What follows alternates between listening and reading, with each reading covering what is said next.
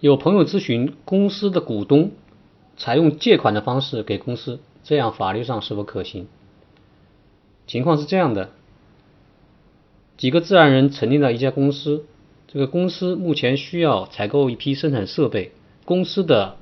账上现金不够，公司的几个股东也愿意来出资解决资金不足的问题，但是他们想用。借款给公司的方式，这样是否可行？另外，他还想知道，如果企业的经营状况持续不能改善，那么以后能不能想办法把这笔借款转变为公司的增加的注册资本金？也就是说，以债权的方式来作为股东的一种出资，在法律上是否可行？下面我来回答这个问题。第一，我国法律允许自然人之间相互借贷，也允许自然人把自己的钱借给企业。股东向公司注资，通常是采用增加注册资本的方式注入。如果公司的股东希望以借款的方式来注入，也是可行的。第二点。如果公司的股东以后又想把这笔借款转变为增加的注册资本金，那么实质上就是股东以他对企业的债权作为对公司的出资，这样法律上是否可行？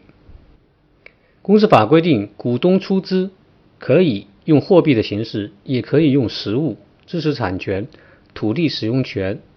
等这些。可以用货币估价，并且依法可以转让的非货币财产作为出资。债权它是一种可以用货币估价，并且可以依法转让的非货币财产，可以作为出资的一种形式。但是呢，工商局只认可债权人把他对债务人的债权转化为债务人的股权，并不认可把债权作为对第三方。公司的出资，那么如果以后股东他们想把对公司的债权转化为对公司的股权，这个是可行的，但是也是有一定的风险，因为一旦债转股的协议生效了，并且得到了工商局的确认，那么股东对于公司的债权就消失了。转而变成了他们对于公司的股权，公司应当